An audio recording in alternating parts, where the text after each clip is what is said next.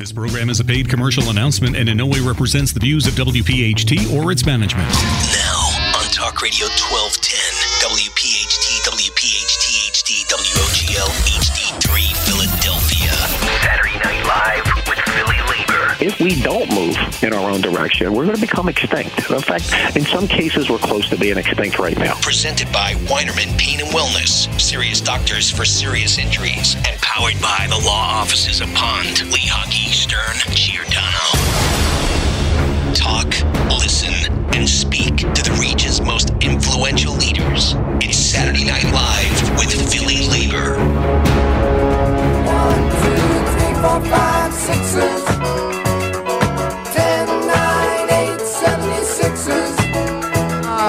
Philly Labor on Talk Radio 1210 WPHT as we come on on a Saturday night in the Delaware Valley, about 58 minutes, 56 minutes until they tip it off uh, and the process becomes reality. The 76ers making their way back into uh, the playoffs. We hope everybody around the Delaware Valley, the city of champions, the city of winners, uh, enjoys this run uh, by the 76ers and a great show and a great lineup tonight. And of course, Lou Agre is in the studio. And Lou, as J Doc describes you, you're a firecracker, uh, a fireplug. So when you're in the studio, I encourage the listening audience uh, to settle in, get the popcorn, and enjoy the broadcast. Hello, J Doc. Hey, uh, Joe, it's great, and you're right. Lou is is a, big time entertainment. We'd love to have him uh, as part of the broadcast, and, and Lou put together an awesome show. Uh, we got Congressman Brendan Boyle on at, at the beginning of the show, and, and lots to talk about there. And then Madeleine Dean, uh, you know, she'll come on at seven thirty-five. So a lot of great stuff to talk about. Good job, Lou. Lou, let me come to you and give you a chance to give me some opening uh, thoughts. President uh, of the Philadelphia Metal Trades Council, just one part uh, of your long, distinguished title. Uh, give me the rest, and then I'll remember it for the rest of the broadcast. Uh, I'm business agent, lawyer, and organizer for International Union of Operating Engineers, Local 542, and I'm also the Democratic Ward Leader in 21st Ward, Manayunk and Roxborough. That's my that's that's our ward. So we, we, we love Lou. He's the best. All right, good stuff, and nice to have you for the full hour uh, on Saturday Night Live with Philly Labor here on Talk Radio 1210 WPHT, presented by Weinerman Pain and Wellness, powered by Pond Lehocky, fueled by our good friends at the Sonesta Hotel, and we're driven by Chapman Ford. Programming reminder: one week from tonight. Pat Eiding will be with us uh, for the full hour. Pat, the president of the AFL uh, CIO. Let's jump right to the uh, right to the hot uh, hotline. Uh, Lou, I'll give you a chance to introduce our next guest, or our first guest, uh, rather, of the night. I think our first guest is Brendan Boyle, noted congressman, noted Philadelphian, has roots going back in Philadelphia since his birth, um, and a champion of working people and of issues that working people care about. Nice talking to you, Brendan. How you doing this evening? Hey, it's great to be with you guys, and thanks, Lou, for the uh, the invitation. You know how highly I think of you uh, and your career, and always appreciated the longtime support and what you've done for working people in this city and this state. So great to be with you guys. It's definitely good to have you, uh, Congressman. And uh, so there's a lot going on. You've had a busy week. Um, and so uh, I know Lou has uh, an important question once you ask, but I'd like to, to just talk to you real quick. Uh, you, you, I want to talk to you about a tweet um, related to uh, the potential uh, obstruction of justice. Uh, situation with President Trump. Talk to us a little bit that a little bit about it because it's gotten so much attention across the country.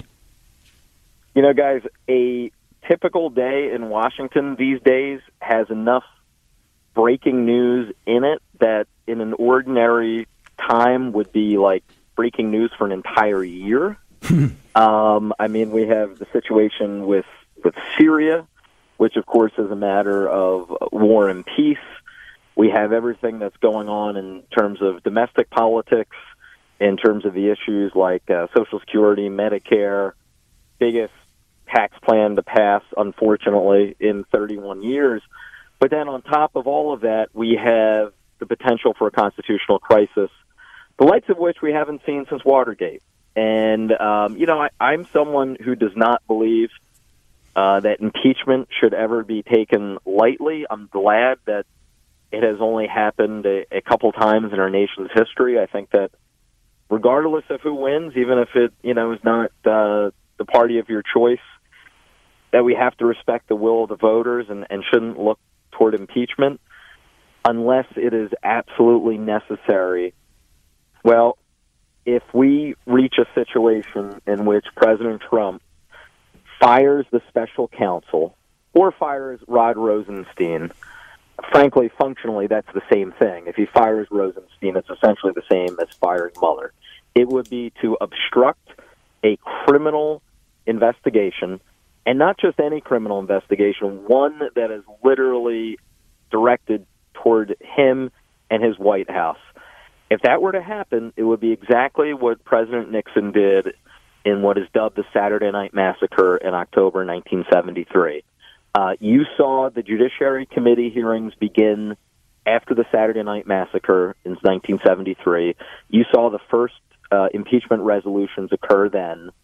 It was warranted then. It would be warranted now. So I say with real sadness that if the president were to do this, if he were to interfere with this criminal investigation and fire Mueller or fire Rosenstein, I would carry out my legal and ethical obligation and my obligation to the Constitution and not just vote for impeachment. I would introduce a resolution of impeachment that day. And you're and, and that and that tweet has been getting uh, it's, it's been getting national attention. I think Rob Reiner just liked the tweet, um, and this is such a you know we're talking about obstruction of justice, uh, and I think you know literally speaking, um, you know like you said, this hasn't happened since potentially uh, since Watergate. Um, your thoughts on whether you think Trump is is is actually going to go that way?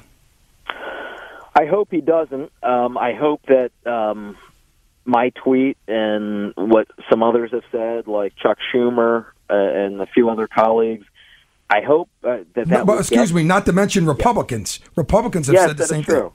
That is true. Lindsey Graham, Chuck Grassley. There have been several Republicans.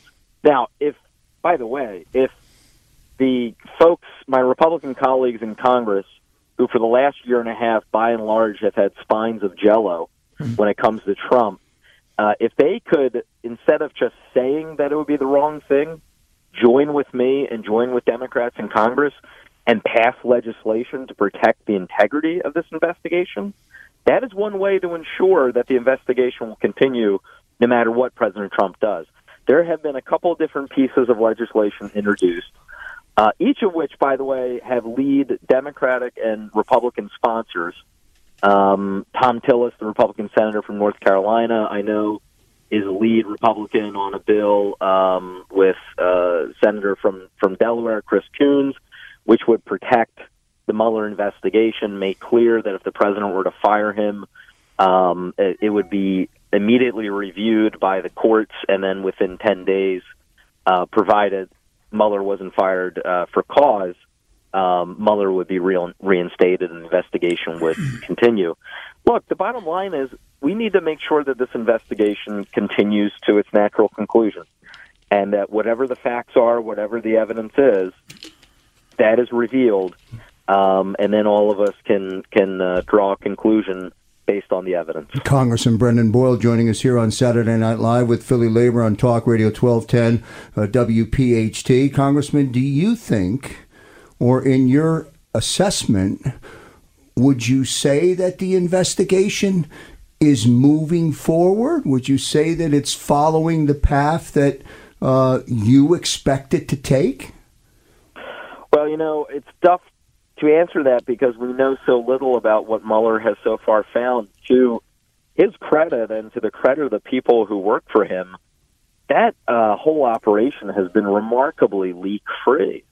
If you remember when Papadopoulos was indicted, no one even knew he was under investigation or, frankly, had ever heard his name until that morning that he was indicted. Um, we do know at this point right now I believe the total number currently is 19 individuals have been indicted so far, including a, a number who have already pled guilty uh, as a result of the Mueller investigation. So already it has led to a uh, quite a number of, of indictments, and then of course we have the Manafort situation um, still left to, to play out in, in the courts.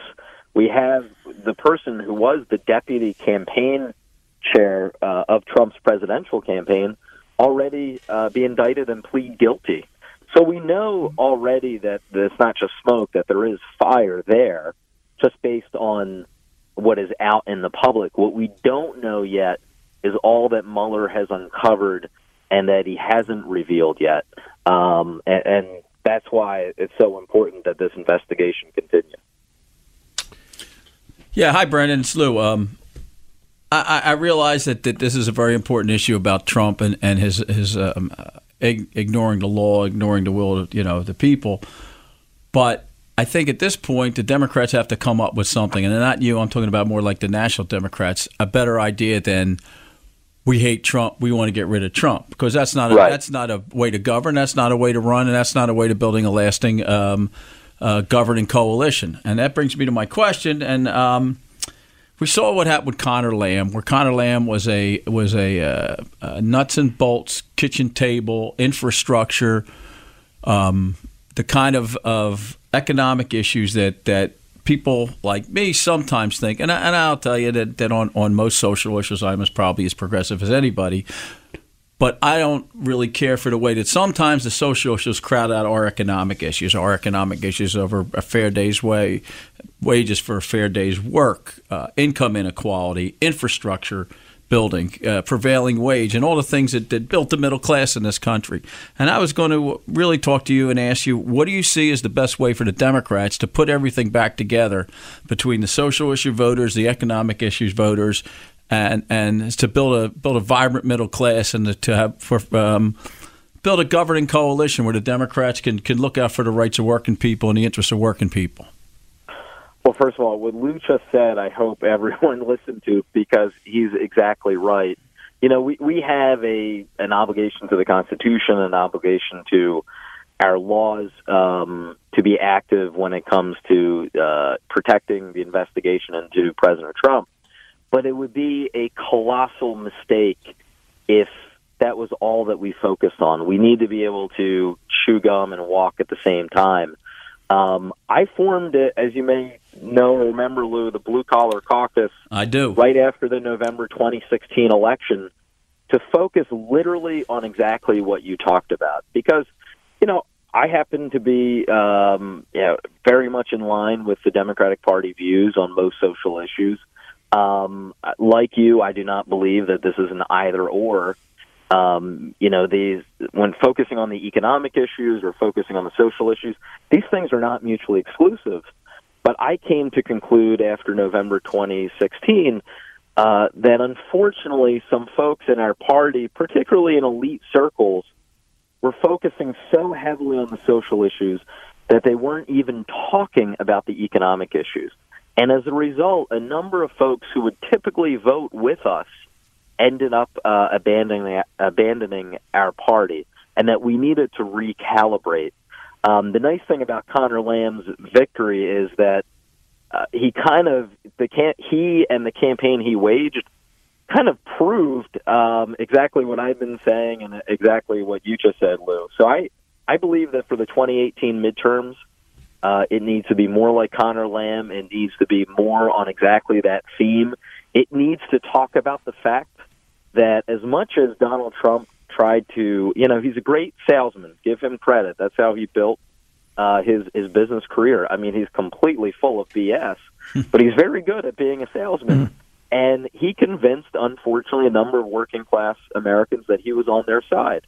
Well, then when it's time to deliver, and he's in office, and Republicans control the House and the Senate, they push through the biggest tax cut since 1986, a 1.9 trillion dollar tax cut. That is more than double the size of the stimulus that President Obama put through in 2009. And where does most of that 1.9 trillion dollars go? 83% of it goes to the richest 1%. Nothing in there for infrastructure. Really nothing for working families. In fact, 49 million Americans by the year 2025 will end up paying more in taxes, not less, in order to subsidize massive tax cuts for, frankly, the kind of people who hang out at Mar-a-Lago.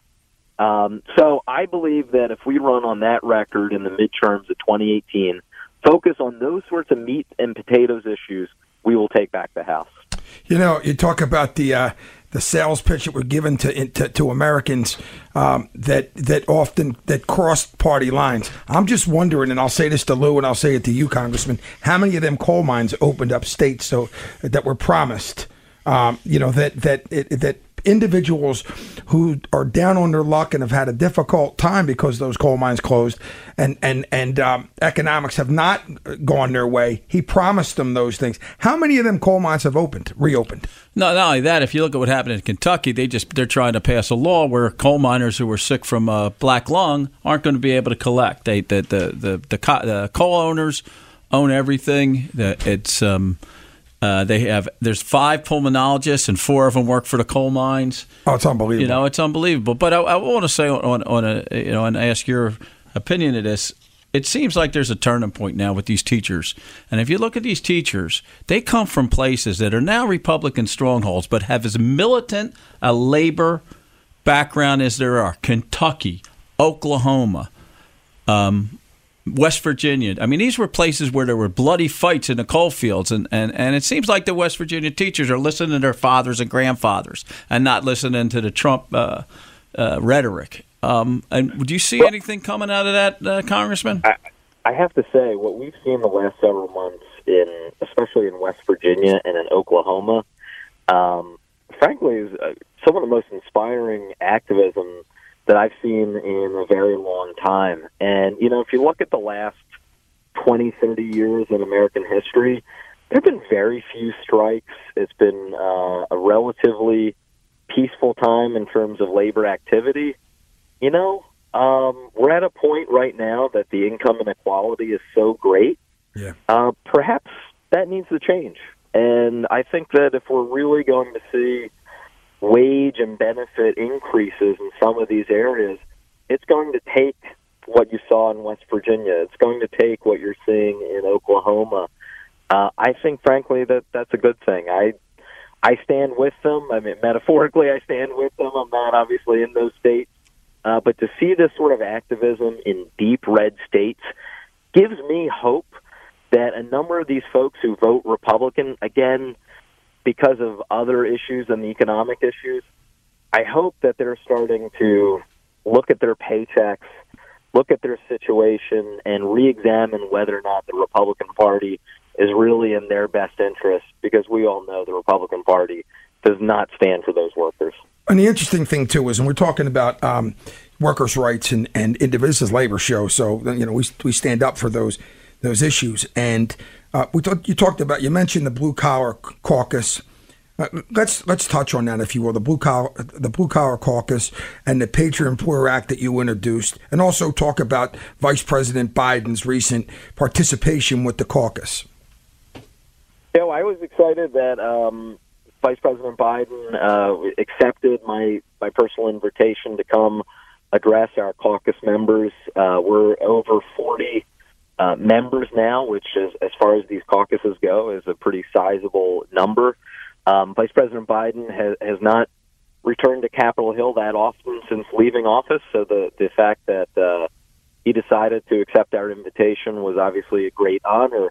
Um, and you know, I know from the private conversations that I've had with him, but then also what he said to our members uh, when he came and spoke to us, is that he's someone who passionately believes that we need to renew and redouble our efforts to reconnect to blue collar Americans from um, Luzerne County, Pennsylvania, and Scranton and Erie, all the way through the Great Lakes and all the way to uh, the Pacific Northwest.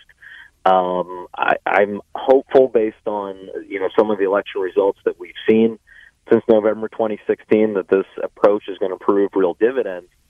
That's on the political side, and on the policy side you know, it's my view that when we talk about workers who have a limited education, um, you know, you look at someone like my dad, who I, I I'll be lucky in life if I end up being half the man that he is, given his work ethic. But he didn't have the same opportunities that I had. Um, he has a high school education. Um, if you look at America 2018, for workers like my dad, frankly, things are not better off than they were 30 years ago. There are fewer job or job opportunities for less pay.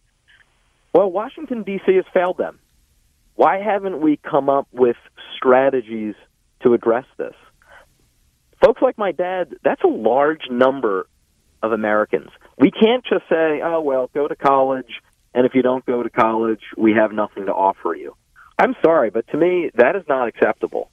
Um, so that's why I, you know, I've been so passionate about this blue collar caucus. It's for the political reasons, but also on on the policy side as well, because we know that they go hand in hand. Congressman Brendan Boyle again joining us here on Saturday Night Live with Philly Labor as we broadcast to you uh, live from Center City, Philadelphia, uh, overlooking the Ben Franklin Bridge. Got the best view of the city, and we see, uh, Lou, those beautiful cranes out there, which means uh, Philadelphia uh, is at work right now. Congressman, as you um, as you analyze uh, what happens in Washington on a I don't know, an hour by hour basis, I guess, and a you know, and a daily basis. Uh, do you stand in conviction that there is hope for a positive result when all of the dust is settled and everything shakes out? Um, do you see the direction to be positive?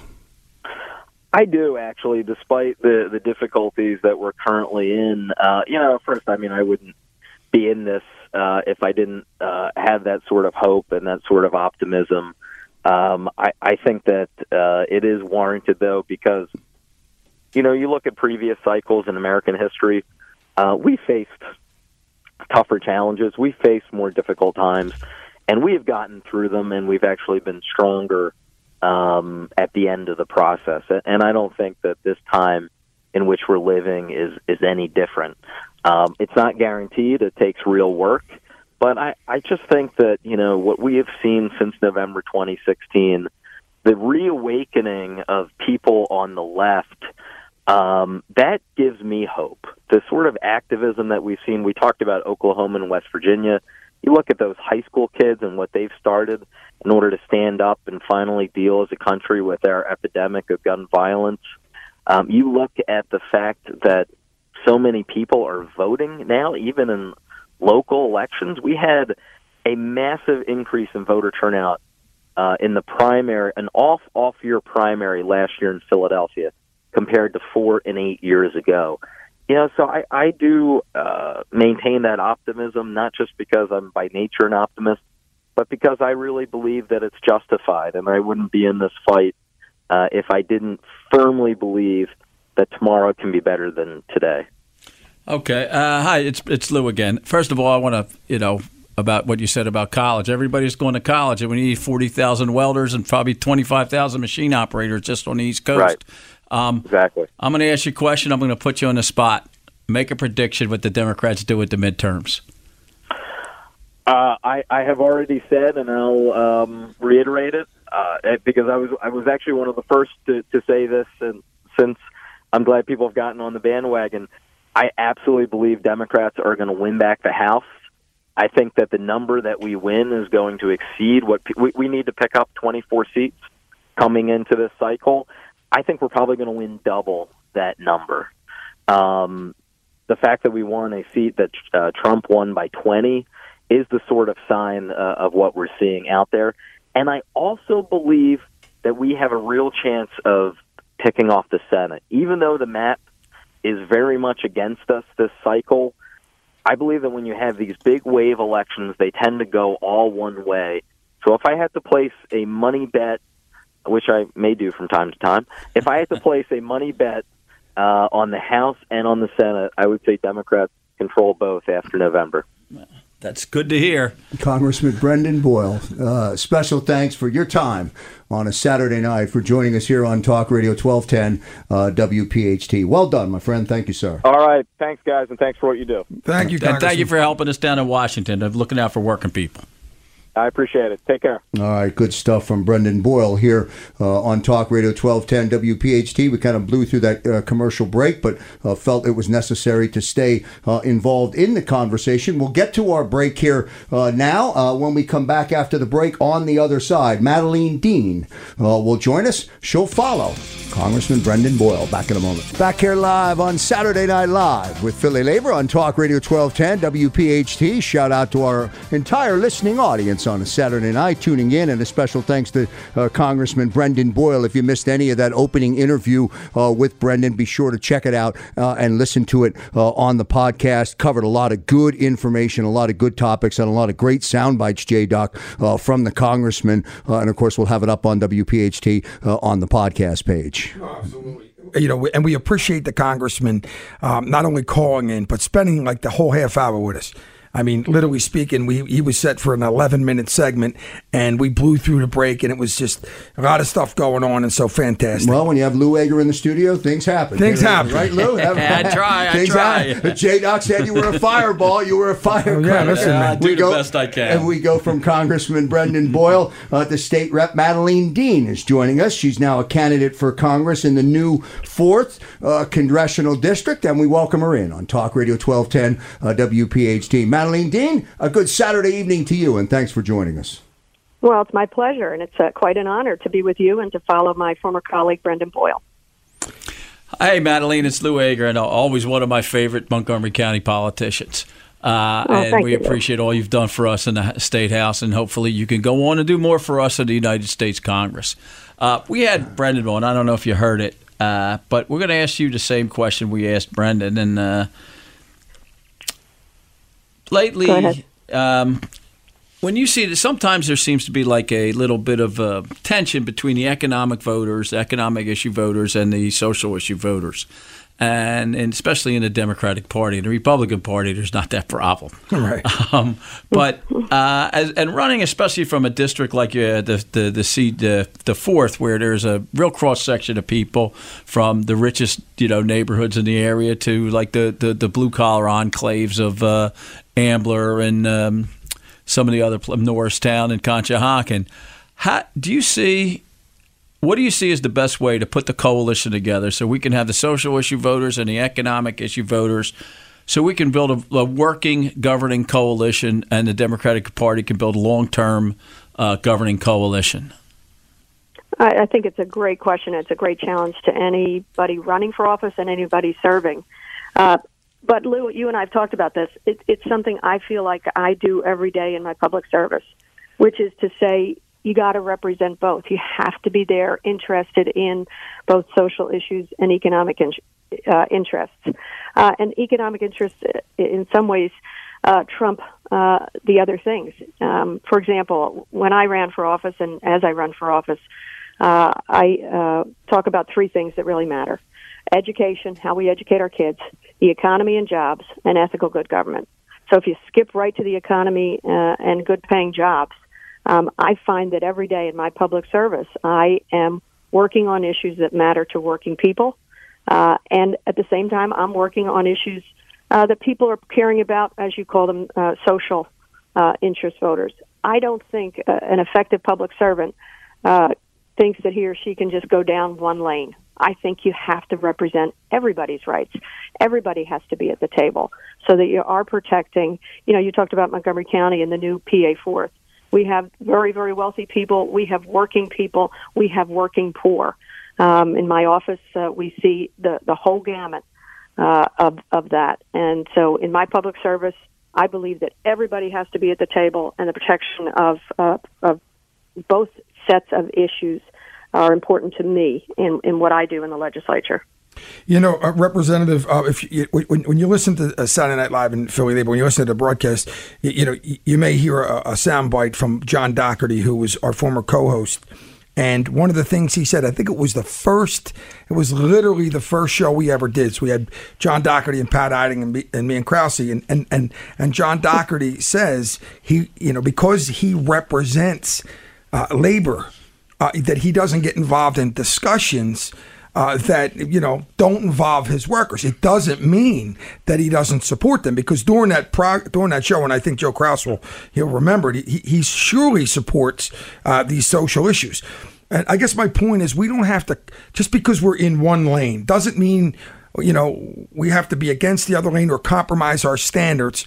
Uh, if if you have the right intentions people you let those in each individual lane be themselves and we can all succeed together because i think at the end of the day we all have a common goal Well, that's interesting. You raised John, uh, and from what I know about John, is you're absolutely right. He cares deeply about uh, working people, uh, union workers, but he does not do that at the sacrifice of respect for the other issues. Exactly. Uh, it, you you don't have to pick and choose, and in fact, the best among us respect both sides of this and find a way to dovetail those things to talk about and protect uh, union workers and and uh, the the things that matter to their family and to their work. Um, at the same time, be able to make sure you respect uh, folks with the other issues that are social and important to us also. You know, uh, you know, and a lot of the social issues are economic issues, immigration, Mhm. um, equal pay for women. But I can tell you, the one place women always get equal pay, and that's in a union shop. That's right. Always Exactly right. Right. So, so, so there's not, you know, some of the issues do dovetail together. Um, look, we got to get the immigrants to be legal. So, because they get exploited, not because they're immigrants, but because illegal. And I always tell people, my grandmother learned English in a uh, in her union hall when she came to America, and, and, and, and people that came to America, and every time labor has been down, they've been brought back by immigrants. And and the important thing is this, you know, because this this is an important uh, conversation because it's our party conversation, and so what ends up happening is when there's a disillusion in a party because um, you know, some- some voters, some Democrats are, are purely voting on economic issues, some are, uh, vo- you know, vo- many are voting on social issues. It- it- what happened in the last election was a lot of them cross party lines, and in order for us to, to, to succeed as a party, I think we all have to take in consideration each other's issues and not fight amongst ourselves, but work together and accept each other for who we are. I think that's right. And what you just pointed out is you're doing exactly that. Sure, you care about uh, better pay and benefits and security and, and bargaining rights and quality work and productivity and retirement ability. You care about all of that, but you can't do it at the expense of individual rights as well. Um, so I, I think you're talking about the best of of what your advocacy is, but also the best of what we should demand of our public servants. You know, one of the things I always say, we were always a movement before we were a union, and we Hmm. have to be a movement again. Madeleine, let, let, us talk about your platform. Tell us, um, you know, let, let's let's talk about you know some of the issues that are important to you that you're that you're pledging once you're in Washington uh, that are going to be important to you. Well, I hope you'll take a look, and Lou knows my work in the Pennsylvania House. I have been a fighter for uh, middle class uh, Pennsylvanians. I've been a fighter. I'm a fighter for for my constituents, but I am a, an active fighter, willing to speak up, not willing to be silenced, and not allowing to, myself to be silenced uh, when I see injustice. So you've seen in the Pennsylvania House the sort of stuff that we have had to beat back, whether it was last uh, December, maybe it was, with the Paycheck Protection Bill, uh, right to work stuff. Um, I, I am a fighter against the hypocrisy and the false language of some of this legislation that we see coming forward. Uh, Lou knows that I um, used to teach before I came to my public service in my 50s. I taught at LaSalle University. and taught writing. And particularly um, troubling to me is are the euphemisms that we see in uh, legislation that pretends to be one thing and is masked by false words like right to work or paycheck protection. Absolutely. That offends me. It, it, and, and we know it is a disguise for trying to hurt uh, organized labor, trying to hurt um, workers' benefits and right um, to uh, organize. Um, so that's just the kind of person I am. Some of the things I, I seem to stand for, they a lot of them begin with ease. As I said, education. I am certain how we educate our kids determines not just their future but our own. Uh, and following education is jobs in our economy. We know how interconnected that is. As we educate our kids, let's them become more productive citizens, whether they go on to college or they go on to different kinds of workforce training or they go on to skilled labor. Um, all of those things, as we ra- raise the boat on how we educate our kids, we're going to increase the quality of the jobs that they can go into. Uh, we're going to grow union jobs, which is what we need to be doing. Um, and I, I guess uh, something I fight for very uh, strongly are you talked about women's rights, um, but equal pay for women, uh, increased minimum wage, um, protection of union workers. The final thing that I'll raise to you um, is the, the, the other E that I always talk about is ethics and good government. Uh, we ought to expect and demand nothing less than ethical behavior out of our public servants. I think it's an extraordinarily uh, high responsibility, a high calling, uh, and so uh, that's what I want to make sure that I always model. That uh, I'm transparently showing what expenses I have. Uh, I never take um, that which uh, would be at all taxpayer money that would not be appropriate. Um, we have to expect of our public servants um, the highest fight and the highest ethical behavior. Madeleine Dean joining us here on Talk Radio 1210 WPHT as we come to you on a Saturday night uh, in the Delaware Valley. Madeleine, let me ask you about um, the topic of gun violence. Uh, it is now uh, front and center. Um, the Parkland shooting, um, the mass rally, um, the fear of the NRA, uh, all of that now seems to have moved to a point where it's real conversation, or it's now conversation um, that we have to have. We may not want to have it, but we have to have it. Your thoughts? Oh, I thank you for asking me about that. I think you know that that's something that's near and dear to my heart. Um, I've cared about the issue of gun violence my entire adult life. I took my kids to the Million Mom March back in 2000 when they were quite young. Now they're grown men. Um, I when I came to the Pennsylvania House in 2012, uh, we had the horrible, horrifying occurrence that was Sandy Hook and the slaughter of those babies. I formed the PA Safe Caucus, uh, and just to tell you something about the way I behave and the way I fight, I was told that freshmen should not start a caucus. And I said, well, I didn't get that memo. I'm going to start the caucus. And so we have uh, a, group of like minded legislators. And I'm proud to tell you, very recently, following the Parkland shooting, we now have a bipartisan uh, coalition of legislators. It was at first just Democrats. We now have some Republican members. We also, and maybe you saw this, uh, for the very first time in my time in Harrisburg, just had three days worth of hearings on gun violence. We've introduced legislation session after session not to take anyone's guns away, not to restrict the legal Right. uh, ownership of guns. I have no interest in that. My son is an avid hunter. He's taken me sports shooting. I'm not actually bad at it. Exactly. Uh, but uh, we can do, and I think we have a moral obligation to do something to reduce gun violence. When 33,000 people a year die in this country of gun, gun violence, another 80,000 are caught in the crossfire. Uh, you know, seven children a day. Uh, by that I mean anybody 18 and under die in this country of gun violence. Uh, we must do something about it. So, to your earlier point about a movement, boy oh boy, I think we're in the moment of a movement. Those Parkland students are leading us, uh, and I hope that they are shining a light on the fact that uh, would-be leaders need to do something at the federal level, most especially. But I'll keep fighting at the state level too. And you know, we talk about. You, you said something. Nobody wants, and this is my opinion. I mean, um, to, to kind of uh, dovetail on what you said. I don't want to see guns. Uh, obviously, I I, I think uh, the right to bear arms is important. But I mean, and I'm I'm not a gun enthusiast, but I don't think you should be able to buy.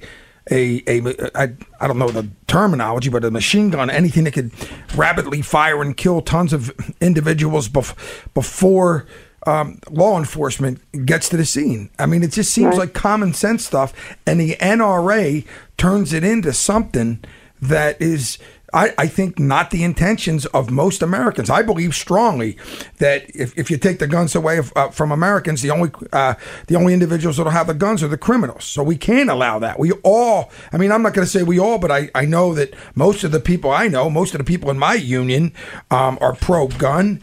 Uh, but just the assault weapons are you know th- those things that you shouldn't be able to get over the counter that aren't hunting guns.